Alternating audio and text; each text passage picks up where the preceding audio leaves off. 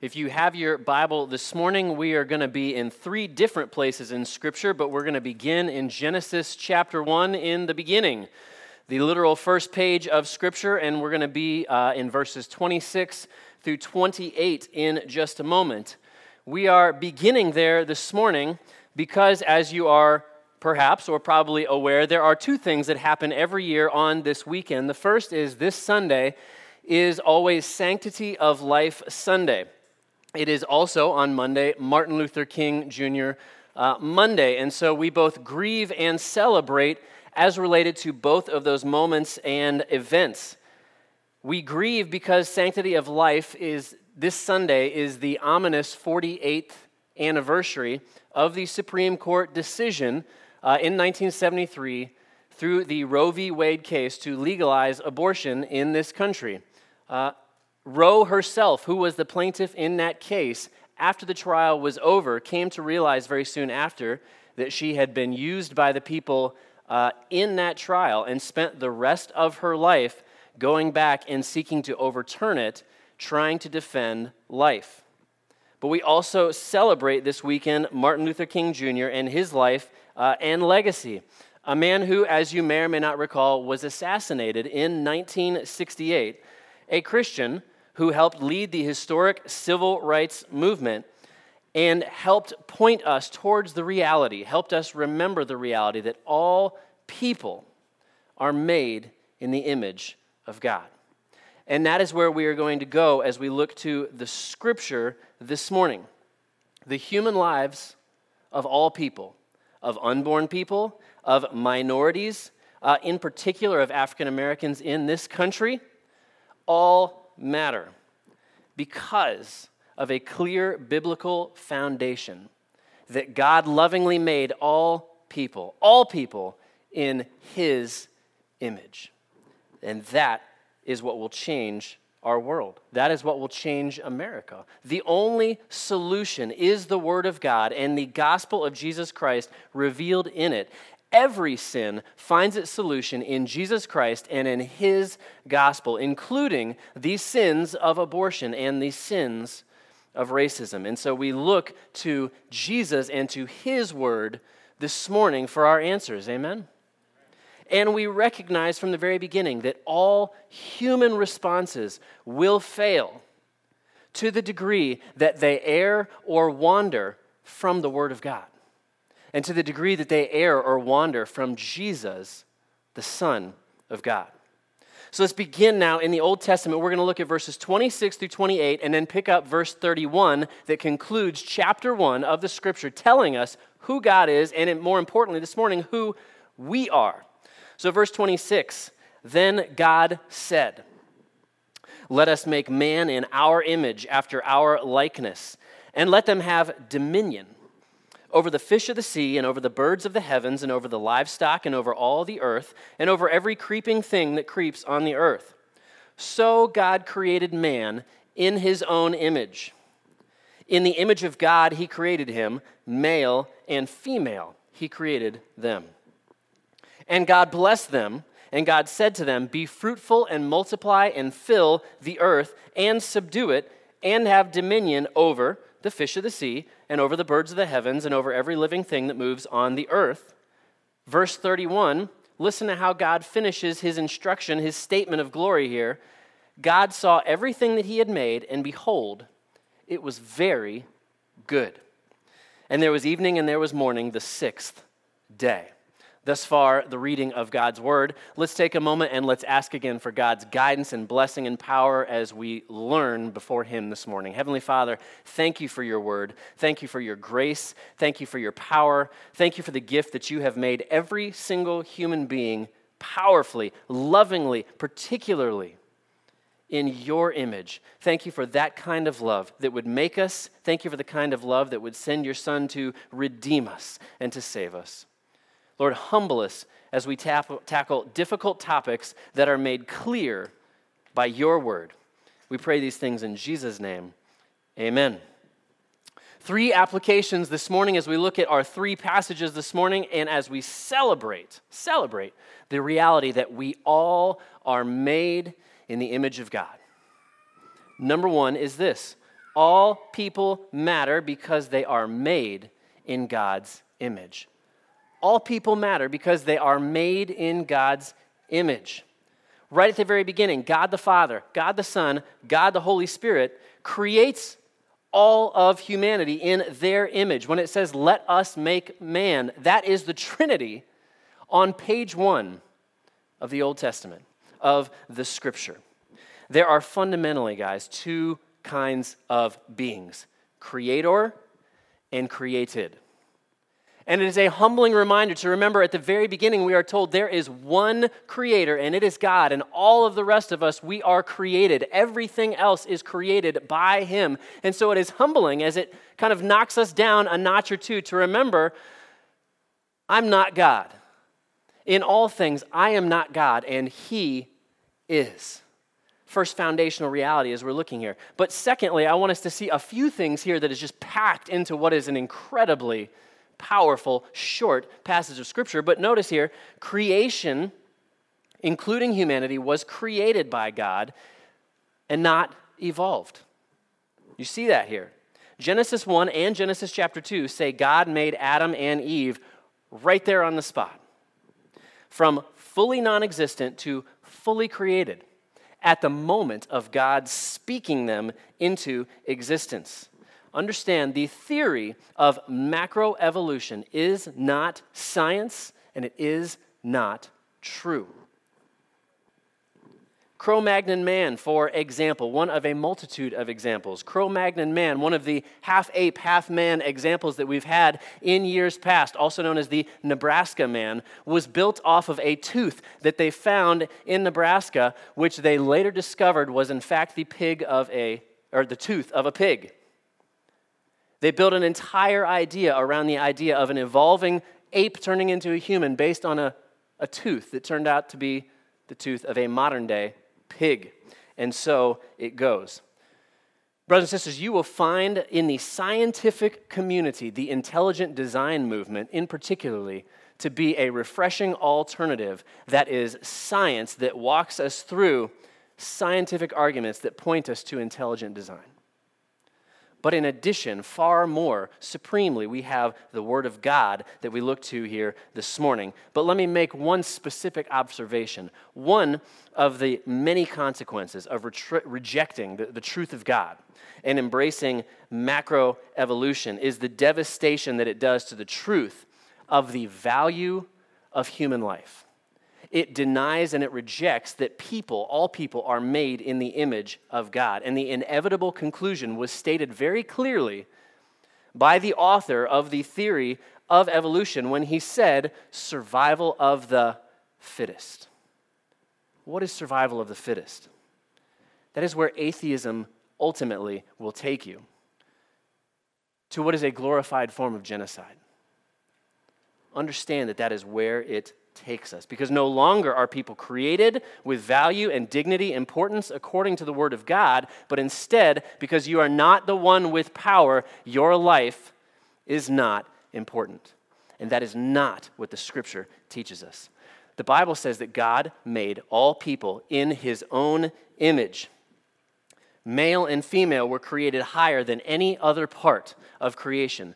If we were to read all of Genesis 1, we would see how profoundly the creating of Adam and Eve stands alone because God takes special time in a glory filled announcement to tell us that only Adam and Eve were made in his own image. Not the light, not the dark, not the plants, not the trees, not the mountains, but Adam and Eve. He creates them in a special and a unique way by forming Adam from dust and breathing life into his nostrils. And then following by miraculously creating Eve by pulling a rib out of Adam and breathing life into her as well. And then they are commanded to have dominion. That is to be Lord, lowercase l, over all of the earth in submission to Lord, capital L, Lord, over all of his creation. In submission to God, we were called to have dominion over the world. We were created male and female, two genders, with equal value, with equal dignity from the moment of their creation. And we were commanded to be fruitful and increase in number, referred to as the cultural mandate, the command to fill God's planet with his glory by filling it with his people. Have children, in other words.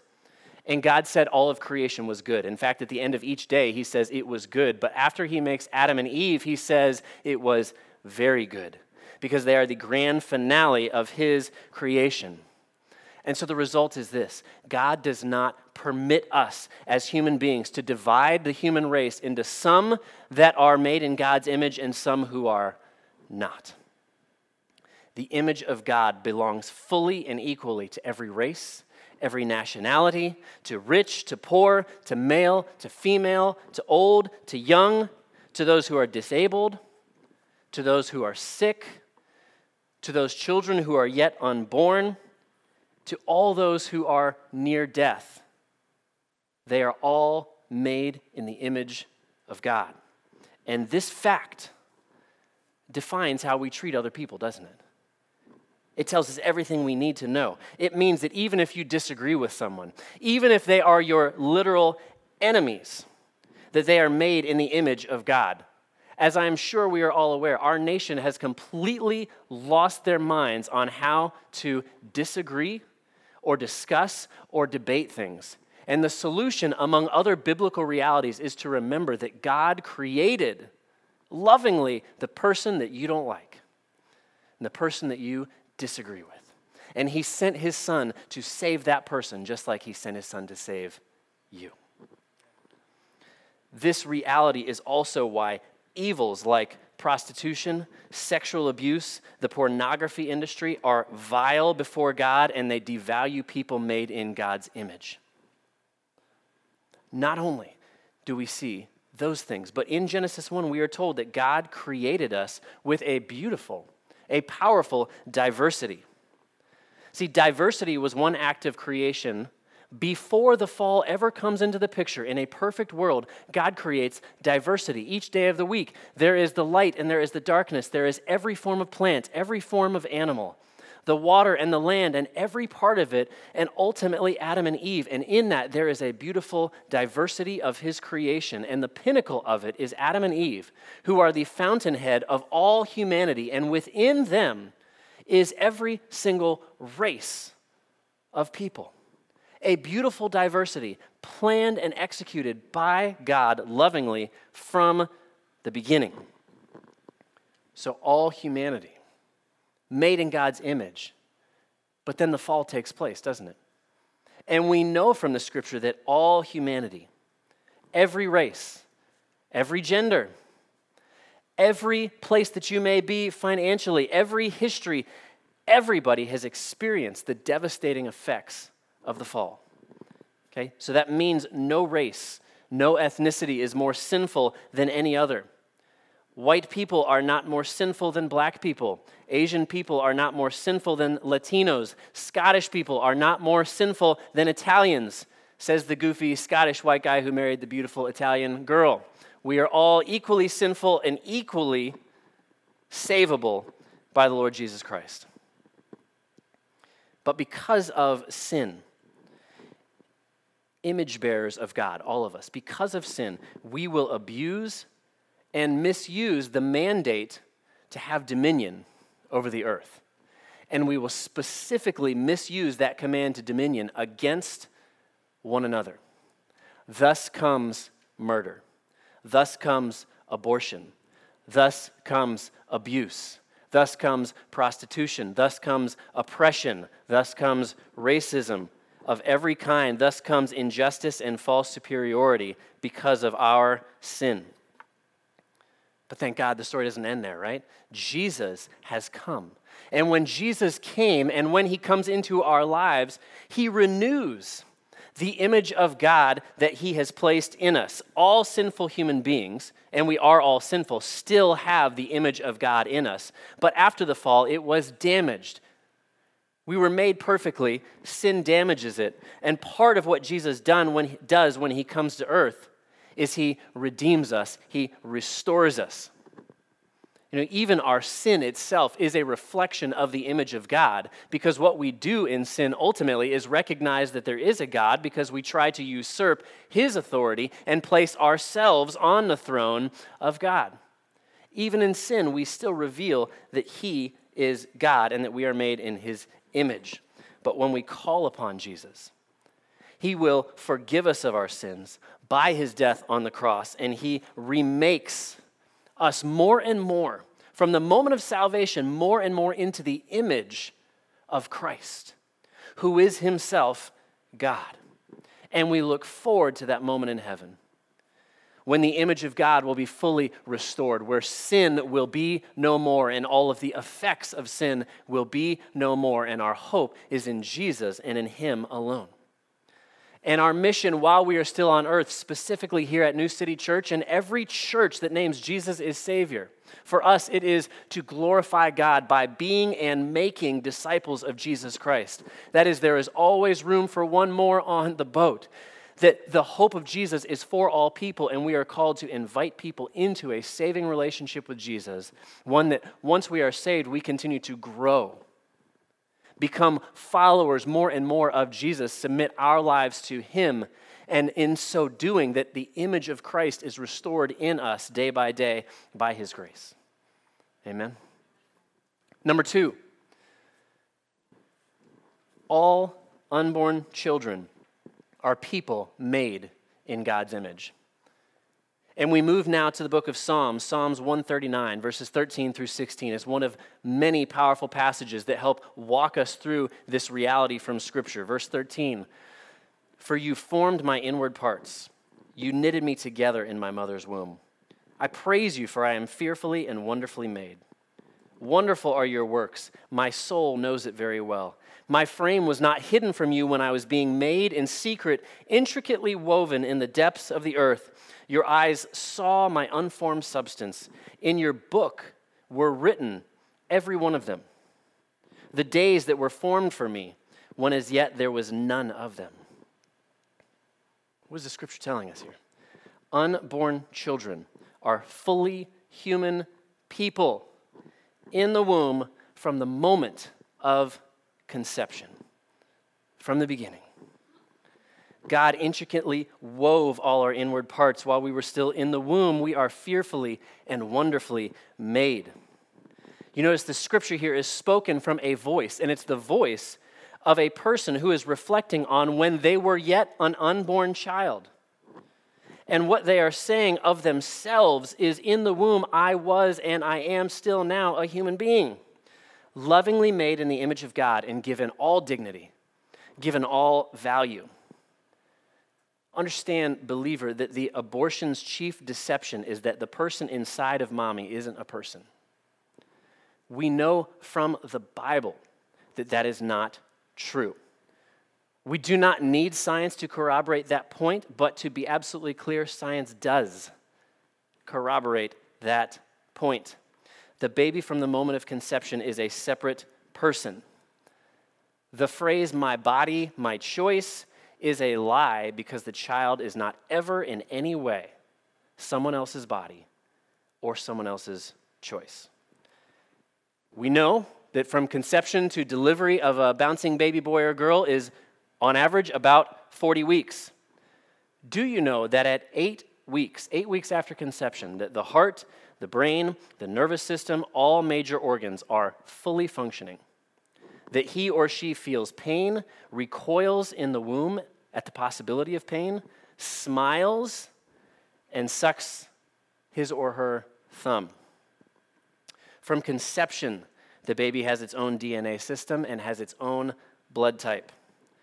At 21 weeks, most babies can survive outside of the womb with a little bit of help, which is amazing.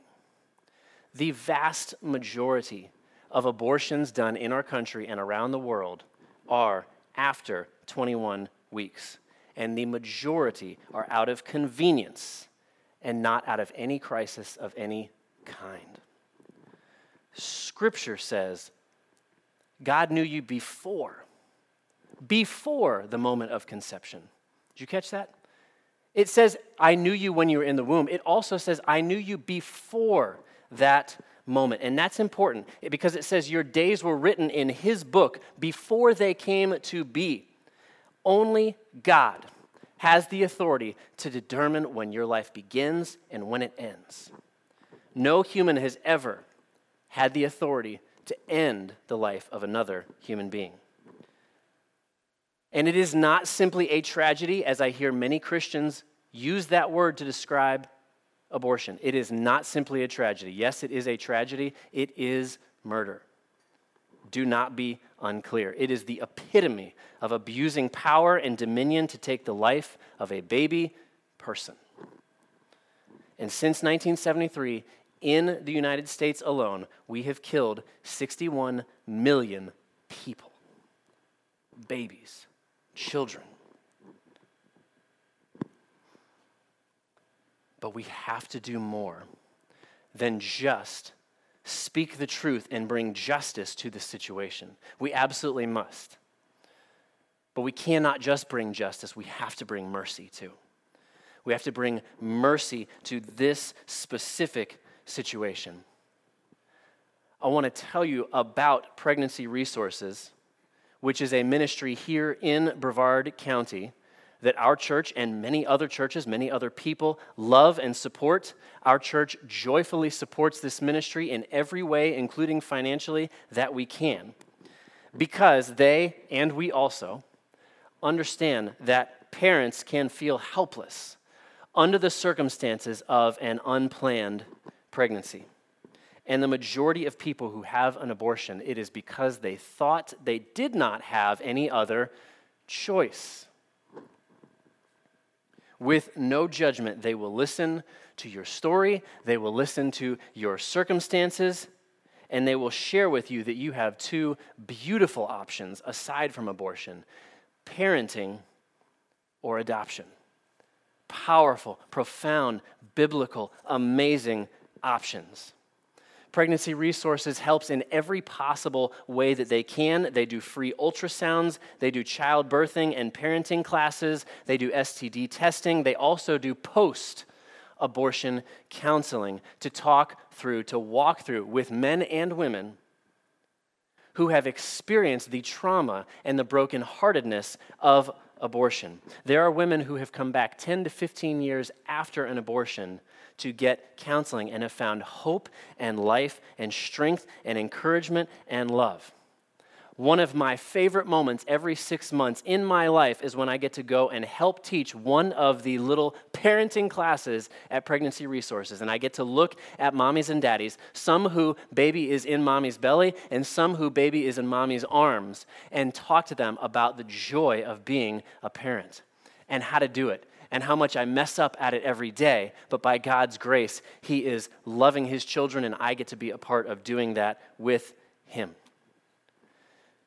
Pregnancy Resources was started here in Brevard County in 1984, and since that time, 8,000 children who are now adults in many cases are walking on this planet living life. We praise God for that ministry that is not only saving lives, but is healing the lives of men and women who have been part of an abortion because they understand, and so do we, that when we sin, that when we make mistakes, that when we have regrets, when we have shame, that Jesus saves, that God forgives, and hear me, so do we. On average, 30% of a congregation has been a part of, in some form or another, of an abortion. There are people that are a part of our church, they may or may not be sitting here this morning, that that is a part of your story. We love you because God loves you. We forgive you because God forgives you. This is how much He loves you and how much He forgives you. He sent His only child to die to forgive you and to forgive me. And I stand before you just as guilty as a sinner as anyone else, any other story. There is forgiveness, there is grace, and we absolutely cannot miss that there is not only justice at stake, but mercy at stake in this sin. Amen. Third and finally, we move to our, our final scripture. Third point all races of people are made are, sorry, all races of people are people, are people made in God's image. We're going to look at Ephesians chapter 2 to help us walk through this reality. We're going to start in verse 11 and read all the way through verse 20. Therefore, remember that at one time you Gentiles in the flesh, remember that you were at that time separated from Christ, alienated from the commonwealth of Israel, and strangers to the covenants of promise, having no hope and without God in the world. But now, in Christ Jesus, you who once were far off have been brought near by the blood of Christ. For he himself is our peace, who has made us both one and has broken down in his flesh the dividing wall of hostility. By abolishing the law of commandments expressed in ordinances, that he might create in himself one new man in place of the two, so making peace and might reconcile us both to God in one body through the cross, thereby killing the hostility. And he came and preached peace to you who were far off, and peace to those who were near. For through him we both have access in one spirit to the Father. So then you are no longer strangers and aliens, but you are fellow citizens with the saints and members of the household of God, built on the foundation of the apostles and prophets, Christ Jesus himself being the cornerstone. Amen? There is a dividing wall between humanity and God. One of the most dangerous things we can do is forget what God has done for us. And so, Paul here in this passage begins by saying, Remember. Remember where you came from. Remember where we came from, and remember what Jesus has done for us, what he has done for you. There's also a division of people that is taking place here. There were those who were God's covenant people, Israel, and those who were not, the Gentiles. And for the record, the majority of us in the room and the majority of us in this country, we are all Gentiles. There are moments in the Old Testament when Gentile people did trust and believe in the God of the Bible, but it was rare and the vast majority of Gentiles were pagans living sinful lives completely and utterly apart from God. And we all are in that category. All of us, prior to Jesus' death and resurrection, were living as pagans. Even if you say, Well, I grew up as a Christian and I don't remember a time I didn't know Jesus, we're still sinners desperately in need of His grace until He gives it to us. Remember, Jesus' blood was poured out for us. His death on the cross broke down the dividing wall between us, a sinful, rebellious people, and a holy, righteous God. There is a separation, and it is our fault. The language here is that we, as humanity, all humanity, we are at war with God. A war that we started because of our sin, and it is only through Jesus' death and resurrection that we have peace. Right? We don't think of our sin as that bad. That's what Ephesians is telling us is that all people, there was a dividing wall between us and God, and Jesus reconciles us to the Father. He who knew no sin became sin for us so that in him we might become the righteousness of God, says 2 Corinthians chapter 5. That is in the greatest exchange of all time. By faith, I can receive the gift of my sin. My guilt goes on Jesus, and his perfect righteous life comes on me, and all I have to do is ask, and the dividing wall of hostility will be removed eternally. What does that have to do with being made in the image of God? What does that have to do with racism that leads to us separating out one people from another? Well, we know. We see it in various moments in history, in various types of people, groups of people, and situations, that there is a dividing wall between people. There is a dividing wall between people. In our world specifically, the vile slave trade system was legal in the United States for 250 years. It rejected the image of God that was inherent in black men women, and children, and it was disgusting. They were dehumanized, they were abused, and oftentimes murdered as well. After the Civil War, systems like the Jim Crow laws continued to perpetuate these same sins of dehumanizing and failing to recognize and rejoice in the image of God in all people, and in particular, wielded that vile sword against minorities in this country. And it took believers, men like Martin Luther King Jr., to help us remember that all people are made in the image of God and that reconciliation of all people coming together only happens through Jesus. The gospel of Jesus Christ is the solution. It is only by the cross of Jesus that the dividing wall of hostility towards one another can end. And this passage has both in mind. It is only by embracing God's image in every race of people that racism will end. It is only by repenting of where we have abused and misused the dominion that God commanded that we can fully honor and dignify fellow human beings. And it is only by believing and living the gospel that we can no longer be separated, but become, as the Bible says here, one new man. And our commonality is Jesus. Our commonality is His love, His grace, His forgiveness, and His endowment of all people being made in His image. So there are Jews and there are Gentiles, there are whites and blacks and Asians and Latinos, people of every tribe, tongue, and nation that through the cross have been reconciled to God and have been reconciled to one another and given the way, the way to show the entire world what love and grace, forgiveness, reconciliation, and putting the other person first can look like. Jesus has led the way at the end of the Bible, right? We started Genesis 1. Look at what Revelation describes as the finality of the image of humanity because of Jesus. Revelation chapter 7. After this, I looked, and behold, a great multitude that no one could number from every nation, from all tribes and peoples and languages, standing before the throne and before the Lamb, that is Jesus clothed in white robes with palm branches in their hands, and crying out with a loud voice, shouting, Salvation belongs to our God, our God, who sits on the throne, and to the Lamb. Hallelujah.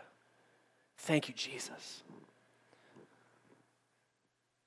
So, where do we go from here as we consider this third and final point? I want to offer us just a couple of practicals as the church of Jesus there are minority brothers and sisters in Christ who still report experiencing racism.